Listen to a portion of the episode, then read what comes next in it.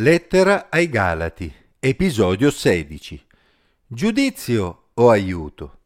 Leggo nella Bibbia in Galati capitolo 5, versetto 26, fino a capitolo 6, versetto 5. Non siamo vanagloriosi provocandoci e invidiandoci gli uni gli altri.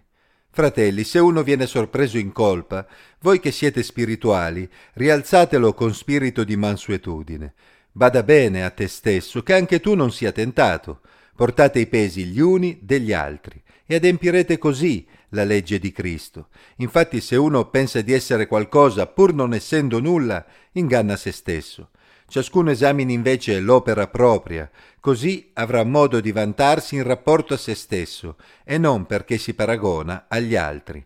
Ciascuno infatti porterà il proprio fardello. Se una persona cresce spiritualmente, ovvero fa un passo in avanti nel suo rapporto con Dio, ci si aspetta che questo porti buoni frutti nella sua vita, visibili anche agli altri. La crescita non porta ad innalzarsi nei confronti degli altri, ma dovrebbe piuttosto portare ad essere di aiuto al prossimo, soprattutto ai fratelli e sorelle in Cristo. L'amore per il prossimo è il segno principale della vita di Cristo nel cristiano il servizio reciproco che i cristiani svolgevano gli uni verso gli altri era la manifestazione evidente di quell'amore. D'altra parte, uno degli ultimi insegnamenti che Gesù aveva lasciato ai suoi discepoli nelle ultime ore passate con loro prima della crocifissione fu impartito attraverso una lezione molto pratica. Egli lavò i piedi ai discepoli per insegnare loro che ognuno di loro doveva occupare il posto del servo nei confronti degli altri. Se lui, che era il maestro, aveva fatto questo, a maggior ragione avrebbero dovuto farlo loro. Giovanni capitolo 13, versetti 12 a 17.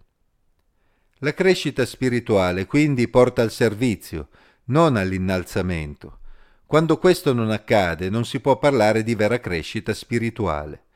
Come sappiamo, i Galati erano stati istigati a farsi circoncidere per entrare a pieno titolo nel popolo di Israele, ma la ricerca della circoncisione portava ad evidenziare ancora di più la distanza dai fratelli che invece rimanevano incirconcisi, quale bene portava all'interno del popolo di Dio.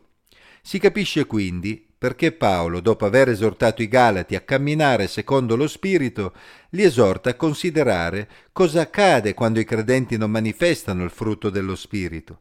Evidentemente alcuni segni erano già visibili tra loro. Vanagloria, ovvero un orgoglio vuoto e privo di fondamenta, provocazione e invidia reciproca, insomma, niente di buono. Invece di sviluppare arroganza nei confronti degli altri, l'amore di Cristo in loro doveva portarli alla mansuetudine e ad avere un atteggiamento comprensivo verso gli altri. Invece di avere il dito puntato verso il prossimo, dovevano essere dei supporti per il fratello che si trovava in difficoltà o aveva commesso un errore. L'orgoglio porta a calpestare il fratello che è caduto, ma l'amore porta ad allungare la mano per aiutarlo a rialzarsi. L'orgoglio ci porta a pensare di essere migliori degli altri, ma l'Apostolo Paolo sapeva che lo Spirito Santo porta l'uomo ad essere umile. Se siamo umili, sappiamo che non siamo migliori dell'altro e sappiamo che anche noi potremmo cadere. Se ci sentiamo fragili come il fratello, allora potremo mostrare empatia verso di lui. D'altra parte, se ci trovassimo sull'orlo di un precipizio, vorremmo che qualcuno ci spingesse o che qualcuno ci tirasse verso di sé. Solo l'uomo che comprende la sua debolezza è in grado di aiutare davvero il debole, perché riesce a mettersi nei suoi panni. Essere spirituali non ha nulla a che vedere con il mettersi su un piedistallo con il dito puntato verso gli altri, ma significa comprendere sempre meglio quanto siamo deboli e quanto siamo piccoli. Perché ciò possa avvenire, dobbiamo cambiare il nostro metro di riferimento. È facile infatti confrontarsi con chi commette peccati che ai nostri occhi sembrano molto più gravi dei nostri. Per intendersi, non è difficile sentirsi delle brave persone se ci confrontiamo con dei serial killer, vero? Ma cosa accade se il nostro metro di riferimento, se la nostra unità di misura diventa il Signore Gesù?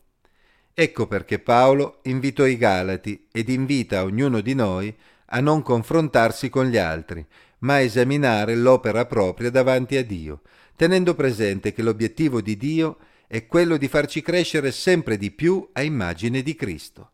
Romani 8:29, Efesini 4:24.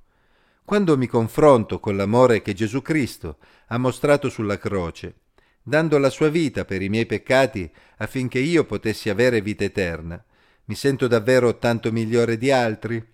Se Gesù mi avesse giudicato invece di tendermi la sua mano per aiutarmi a risollevarmi, cosa ne sarebbe stato di me? Coloro che volevano farsi circoncidere per sottomettersi alla legge sarebbero stati pronti a dare la propria vita per il prossimo, come aveva fatto Gesù? Gesù aveva davvero amato il prossimo come se stesso, come la legge insegnava, adempiendola in modo magistrale.